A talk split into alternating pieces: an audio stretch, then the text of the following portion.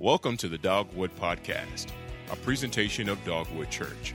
For more information, visit dogwood.church. We hope you enjoyed the message. Well, welcome everybody, and uh, we're glad you're here. Today we take the final step in our uh, series called Getting Healthy Again.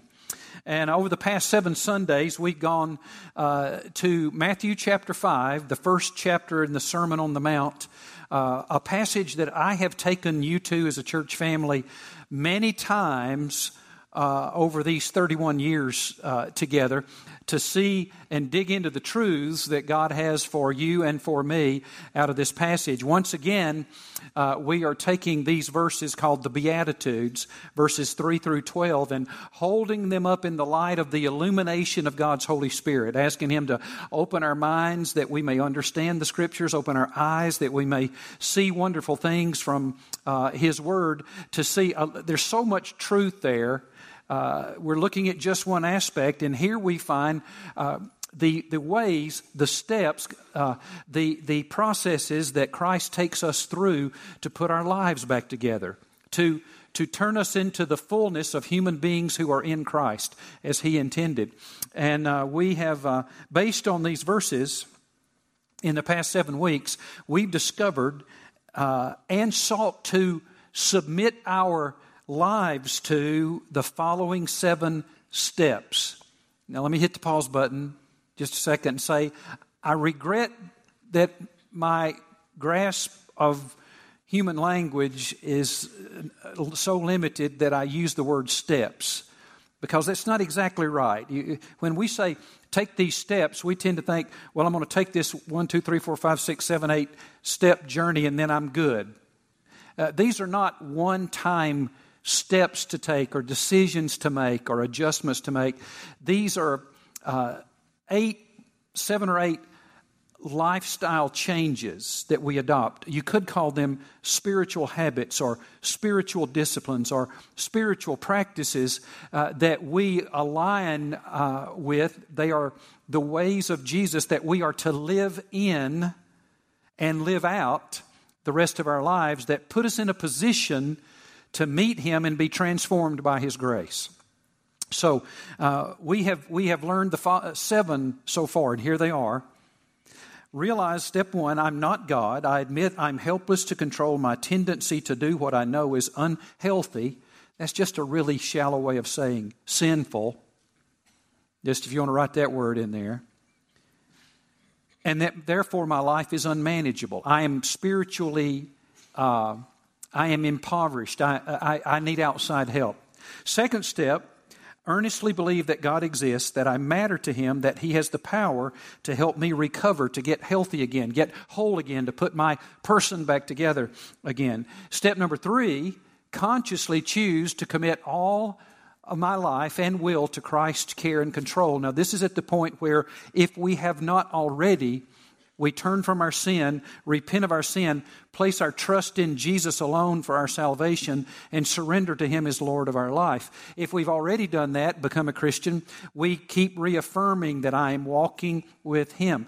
Uh, step number four, we examined, openly examine and confess my faults to myself, to God, and to someone I trust. This is an ongoing spiritual practice that God uses. Step number five, voluntarily submit to every change God wants to make in my life, and humbly ask Him to remove my character defects. Uh, we again are submitting to Him to make these changes. Step number six evaluate all my relationships, offer forgiveness to those who have hurt me, and make amends for harm I've done to others, except when to do so would harm them or others. And then last week, Pastor John Warnock wonderfully unpacked the seventh uh, step in our journey, and it's this one I avoid a relapse and maintain momentum by recognizing and uh, the warning signs and developing new habits to sustain my spiritual health.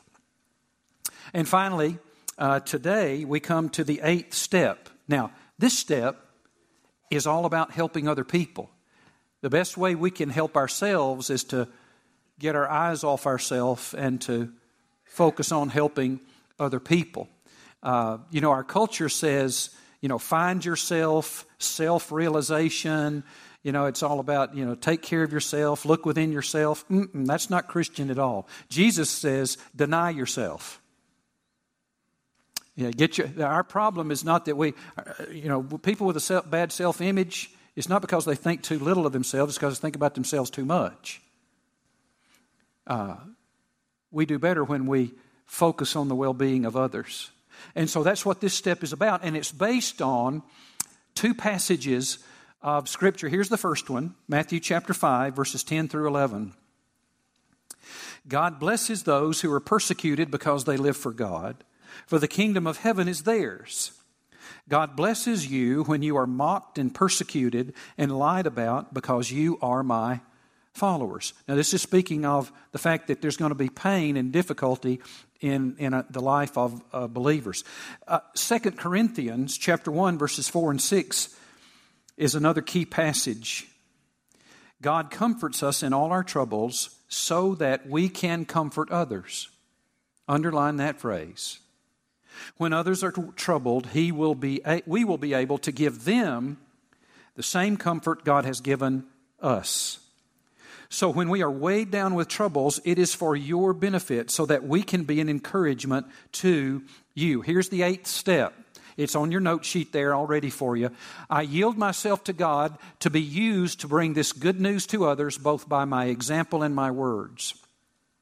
This, we adopt this lifestyle of helping other people do so. Now, some of you might be thinking right now, Pastor, I can't help other people. I was a foul up. I've been a drunk. I've been a drug addict. I've been a rotten, sorry, no count person. I, I can't help other people. Well, I understand that. But listen, you don't have to be a perfect person to help other people. In fact, that's good because there are no perfect people. There are no perfect people. Every one of us have had faults, we've had foul ups, we've had failures, we've had sins. In fact, this is in part what Romans chapter 3, verse 23 says when it says to us, All have sinned. All have sinned. Now, God says that, let's be careful. God says that not to diminish the seriousness of sin. You see, that's what we tend to do when we say, well, nobody's perfect. What are we usually trying to do there? We're trying to make it not it's a less of a deal that we're we've messed up, right? Well, don't expect me because you know nobody's perfect. Lighten, cut me some slack. That's not what Romans three twenty three is saying when it says all have sinned. It said, yeah, you're we're I'm a mess of a foul up and I'm in trouble. Not only that, everybody is in danger. This is serious. It's why we're in the condition that we are uh, in. But even though we've all sinned, you only have to be one step ahead of another person to help them take the next step in life.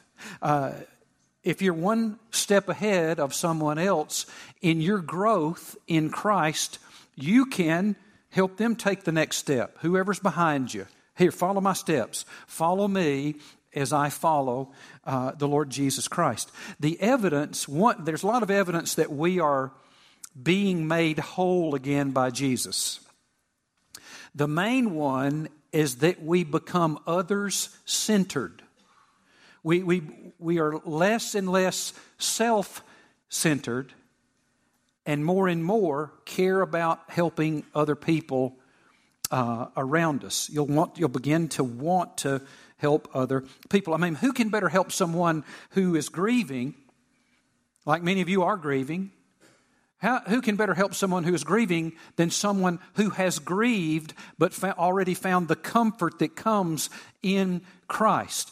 Who better? Who better to help someone who's hooked on pornography than someone who was once addicted to porn and yet has been has found freedom through the power of the holy spirit of christ working in their lives. Who better to help someone who's struggling with an eating disorder than someone who's come out the other side of an eating disorder uh, through the grace and the power of christ and all of the provision that he brought to their lives? Who better to help someone who's going through a divorce that they did not want than someone who's made it through a divorce that they did not want, but found hope and healing and, and new life in Christ. Uh, you, you don't have to be a perfect person. In fact, none of us are. God does not want you to waste your sorrows. In fact, God does not want you to waste your sin. Even our sinfulness, He will use. Don't waste your pain. And so I've discovered that you can, you can help people with your past experiences, the pain of your past experiences, uh, if you'll share at least four things. I don't remember if I got four or six. Listen quick, it all depends on how much time I got. So, uh, here we go. Here we go. You ready? Here we go.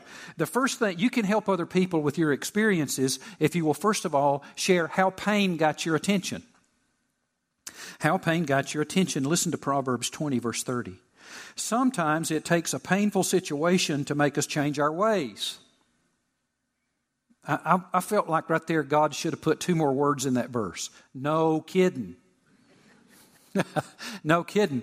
Uh, it usually, you know, some of us hardheads, it, it, it takes us finally creating enough pain in our lives through our own sinfulness before we will turn to God for help. But we share how pain got our attention. In 2 Corinthians chapter 7 verse 9, the apostle Paul writing to the Christians in the church at Corinth wrote these words. He said, "I'm glad not because it hurt you, this particular situation hurt them, but because the pain turned you to God. C.S. Lewis once said this God whispers to us in our pleasure, but he shouts to us in our pain. He shouts to us in our pain. Now, the, the danger we have is that when we are in pain, we want to run from God. In fact, many times we want to wrongly blame God for our pain. Why is God allowing doing this? Most of the time, we cause we cause most of the pain in our lives. We don't cause all the pain in our lives. Sometimes other people, other groups, their sinful behavior causes us pain, but rarely is it God who's causing the pain. Uh, he, in fact, being mad at God's a, just pretty much a waste of time. And so, uh, but he does get our attention with pain. So run to him. Here's another example. In the way back over in the Old Testament, in the book of 1 Kings, chapter 17, we find one of the stories, uh, the historical account of the prophet Elijah. And Elijah was sent by God to confront the king of the land, an evil, sinful king Ahab, uh, and said, God is going to bring judgment on Israel because of your sin and your sinfulness. Your sin and your sinfulness. He's going to bring a drought on the land of uh, Israel. And uh, so then the Lord told Elijah, let me pick it up in the, in the scriptures here. He said, Go to the east and hide by Kerith Brook, a little a stream, near where it enters the Jordan River. Drink from the brook and eat what the ravens bring you, for I have commanded them to bring you food. So Elijah did as the Lord told him and camped beside Kerith Brook, east of the Jordan. The ravens brought him bread and meat each morning and evening, and he drank from the brook. But when you're reading the scriptures, always pay attention to the word but. Something's about to happen there. But after a while, the brook dried up, for there was no rainfall anywhere in the land. Then the Lord told Elijah to get up and go. His brook dried up, the water dried up. and God said, I got your attention. Let's now get up and go. Get up and go. Let me ask you Has your brook dried up? Is it now dry? For some of you, it is. God is trying to get your attention. And so when we when you share with other people, help other people by telling how pain got your um, uh, how pain got your attention and you turned it toward God, be real about it. And here's what I mean: be open with your feelings. Um, don't try to appear more holy and godly or more ungodly than you were. Uh, just be open with your feelings. Speak frankly. 2 Corinthians 6 11. Again, the Apostle Paul, writing to the Christians in the church at Corinth, said this We have spoken frankly to you, we have opened our hearts wide. Let, let people see a little bit of what happened. And then, but be humble about your faults. I, especially when I was in college, back in the Jesus movement, and people were getting saved and coming to Christ out of all kind of backgrounds, we'd have these testimony meetings at the at the campus gatherings, and you know sometimes people would get up and they'd spend the three quarter first three quarters of their their spiritual story, talk basically bragging about all their sinful exploits. It didn't, they didn't sound very repentant to me. That's not the point here. Uh, he's, be humble about your faults. You don't really want to share them, but be honest about them and humble about them. Uh, Galatians 6 5 said, Each of us must bear the faults and burdens of his own. Be frank about your failures and sins, however. Uh, the Apostle Paul was in, in 1 Timothy 1.15. He said, Christ came into the world to save sinners, of whom I am the worst. Now, that's no false humility on Paul's part. He understood, I'm still a sinner in need of a Savior. And, and, be honest about your frustrations. The Apostle Paul said in Romans chapter 7 I have the desire to do what is right, but I cannot carry it out. I keep on doing the evil I don't want to do.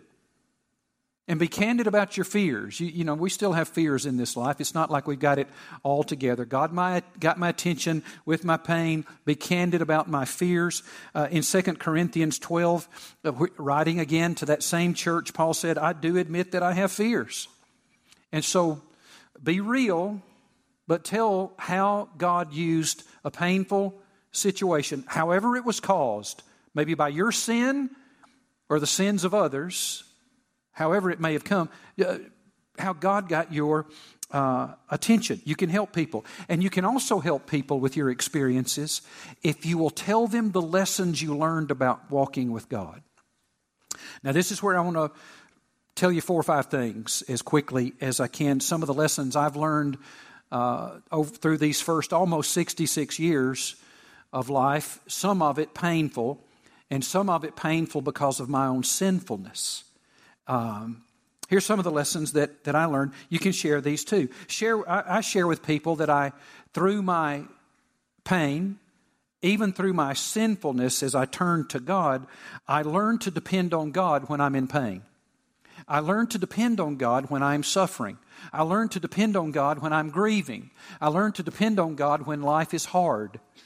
And, um, and again, the temptation when we suffer is to either be angry at God or run from God. Bad idea. We're running away from our major source of help. He is the one that we can uh, depend uh, upon. Listen to the Apostle Paul. Again, writing to the church at Corinth, they were needing to learn these lessons really big.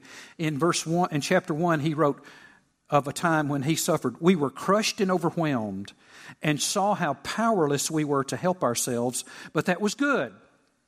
For then we put everything into the hands of God, who alone could save us, and He did help us. He did help us. You see, when life kicks the props out from under you, and all you have left is God, you will discover He's all you need. Now, I hope you, I'd rather go ahead and learn that before the props get kicked out. And you can. That's why we're having this lesson. You know, this is the shortcut. Learn from somebody else's stuff. And so, um, but you really learn that He is all you need. In fact, I would encourage you, I want to ask you to enter in, do, uh, practice with me this week a, a spiritual practice. Uh, I call them sentence prayers. They're kind of prayers of affirmation uh, that, that I'll pray. I'll pick one a day and maybe pray that through the day. I want maybe set your timer on your watch or on your phone to, to, to buzz you on the hour. And then when it does, just pray this to the Lord Lord Jesus, you are more than enough for me. Lord Jesus, you are more than enough for me. Lord Jesus, you are more than enough for me. His presence and His acceptance is all we need for everlasting joy. Just say, Lord Jesus, you are more than enough for me. No matter my circumstances. In my grief, you are more than enough for me. In my physical suffering, you are more than enough for me. In this relational uh, conflict, you are more than enough for me. In my addiction, you are more than enough for me. Lord, you in, in my in this day of great joy and, and pleasure and ease, you are, you're still my source. You are more than enough for me. Just, Lord, you are more than enough for me. Got it? Got it? try that. Let me know about Thursday how it's going. Uh, th- this one little sentence prayer has been a great prayer of the truth, the affirmation of God's presence, His provision, His, His sufficiency for my life, and it's just a, it's a great reminder. I encourage you to, to try it. So I, I learned to depend on God when I was in pain. I also learned to obey God's word. Suffering, again, some of the suffering, some of the pain caused by my own sinfulness. In fact, especially the times when my own sinfulness caused pain and difficulty in my life, I learned it's better to obey God's word. Uh, in fact, in, in Psalm 119, verse 71, the Bible says, It was the best thing that could have happened to me, for it taught me to pay attention to your laws. One translation says this it says, It was good that I was afflicted, for it taught me to obey your laws, your statutes. Uh, affliction can teach us it's better to obey God's word. Uh, one, one writer said it this way life is a school, and problems are the curriculum. And so when those come, life works better when you obey God. Now, life's not perfect when you obey God. You're not going to be pain free and problem free in this life, but life works better when you obey God. He taught me to obey Him. There's a third thing that I've learned from my, my pain that God has used that can help other people, and you can too. Is this one share with them uh, that uh, I learned that I needed other people. Now, some of us learn that lesson more readily than others. Some of us are, we're all social creatures. Some of us just show up knowing and enjoying and pursuing friendships and relationships in a healthy way. Uh, but some of us don't. But I learned that in pain, I needed other people. Again, one of the temptations we have as human beings, I don't know why we are wired this way, but we do, is when suffering comes, when grief comes, when problems caused by my own sinfulness and shame come to my life, our default setting is to isolate ourselves not just from God, but from other people. We start to pull back from our friends. We start to pull back from our family. We start to pull back from our church family. We start to pull back from our life group. We just, we just start to pull back. It's just a, it's a, it's a gravitational pull. It's a bad idea, too. I said, we, we not only need Christ, we need each other. We need other people. It's the way He made us. In 1 Corinthians chapter 11, the Bible says this I re- remember that in God's plan, men and women need each other. People need each other. And in Ecclesiastes chapter 4, verses 9 and 10, the scriptures say two people are better than one. If one falls down, the other can help him up. But it is bad for the person who is alone and falls because no one is there to help. Allison and I were at a family reunion yesterday, and we met a a young lady who came as a guest um, of a friend that we had known way back in childhood and high school days, and, and she told us the story of her sister's death and how the effect that it had on her, that she made the mistake of, in her grief, just letting it sweep her away, and she pulled away into isolation and said she was stayed there for two years. And finally, she kind of woke up and said, What am I, what am I doing? And she, God led her to press back in in life, and now, you know, she's doing much better. Don't pull away. We need each other, we need other people. And these are some lessons that I've learned from pain and suffering. I know you have as well. Here's another one. You can help other people if you will share with them the lesson you learned on how God brings good out of bad.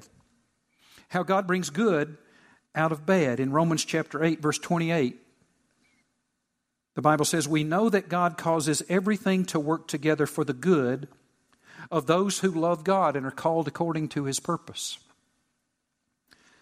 We know that God causes everything to work together for the good of those who love God and are called according to his purpose. Now, he's not saying everything is good.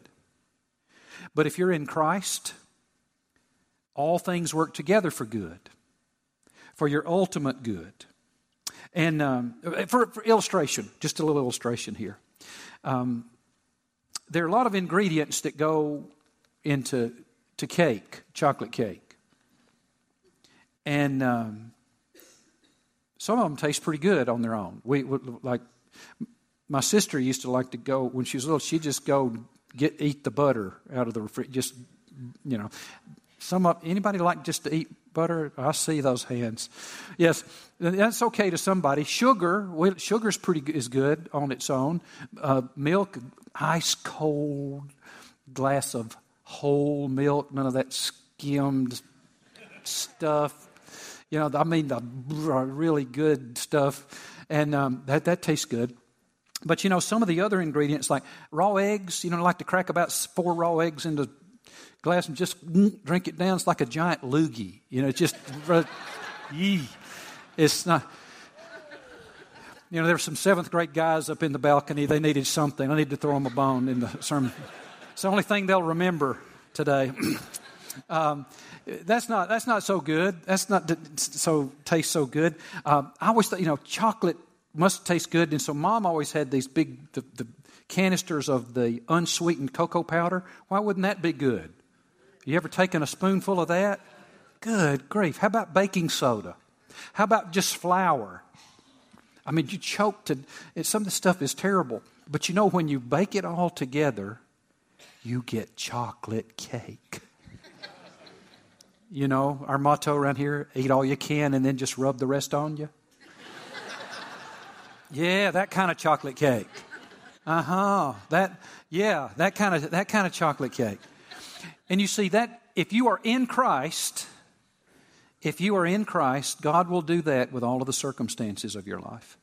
He is so powerful that He can bring good out of bad. And He does. And some of you, you're in the oven right now.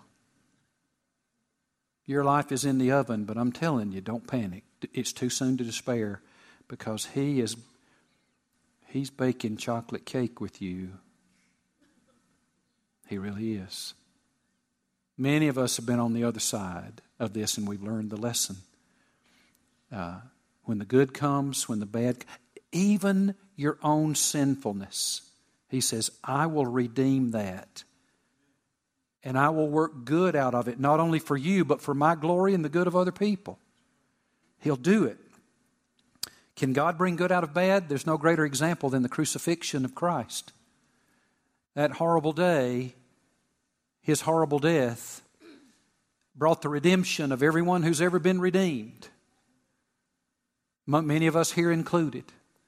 He does it. So don't waste your sorrows. Think of the biggest sin you've ever committed. Think of the greatest regret for something you've thought, said, or done in your life. And God is more is so powerful. He will work. He will bring good out of that bad, not only for you but for others. And you can help other people with that. Don't waste your sorrows. One more thing you can share with them. Share with them how Jesus gave you hope to change.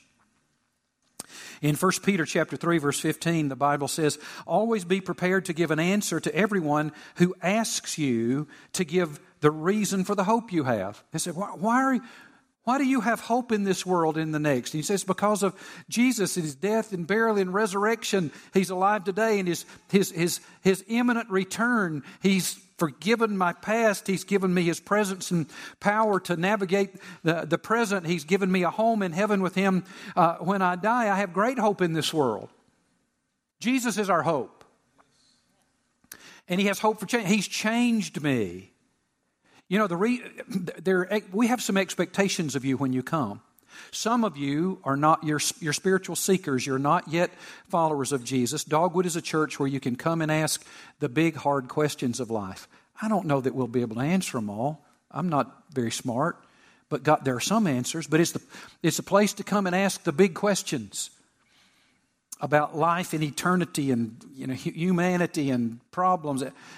And you're you're you're seekers. Well, I'm, we expect you to be here and our expectation of you is to come ask questions and see maybe if you can get answers from God's Word, and hopefully you'll come to faith in Christ. The rest of you, we're assuming you've already come to Christ and that you are here because you actually desire to know Him better, enjoy Him more, and you want to become like Him. We if you're not here for one of those two reasons, what are you even doing? There's hope for change in this world.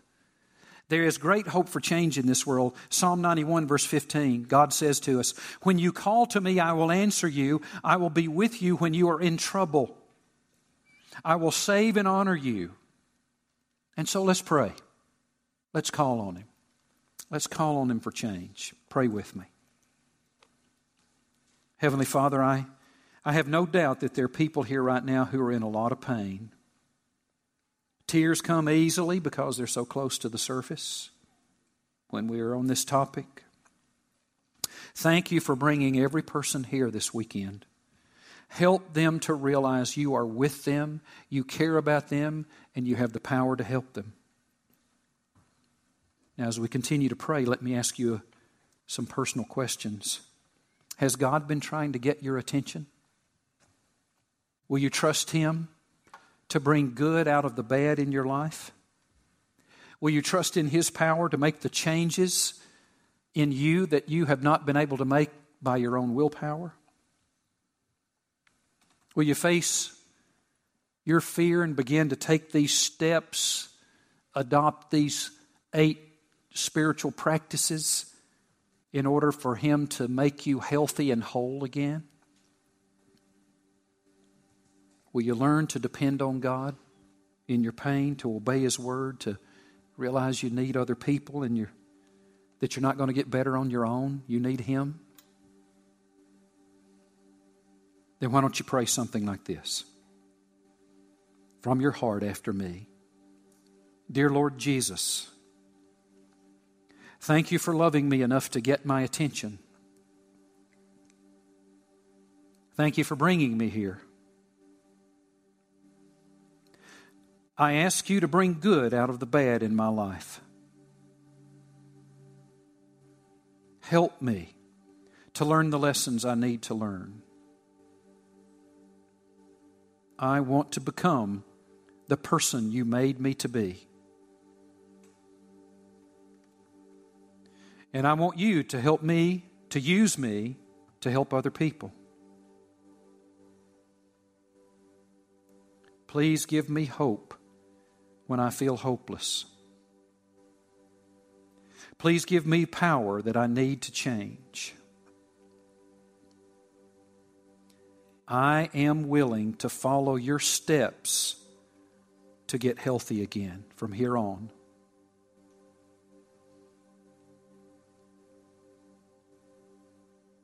Most of all, I thank you that you will always be with me. I want to follow you. In fact, I submit myself to follow you this morning. Lord, I want to thank you for hearing these prayers.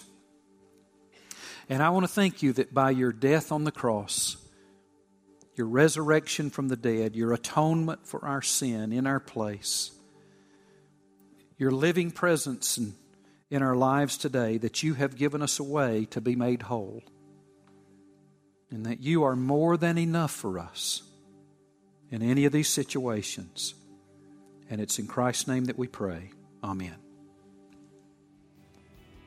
Thank you for listening to the Dogwood Podcast. We hope you enjoyed the message.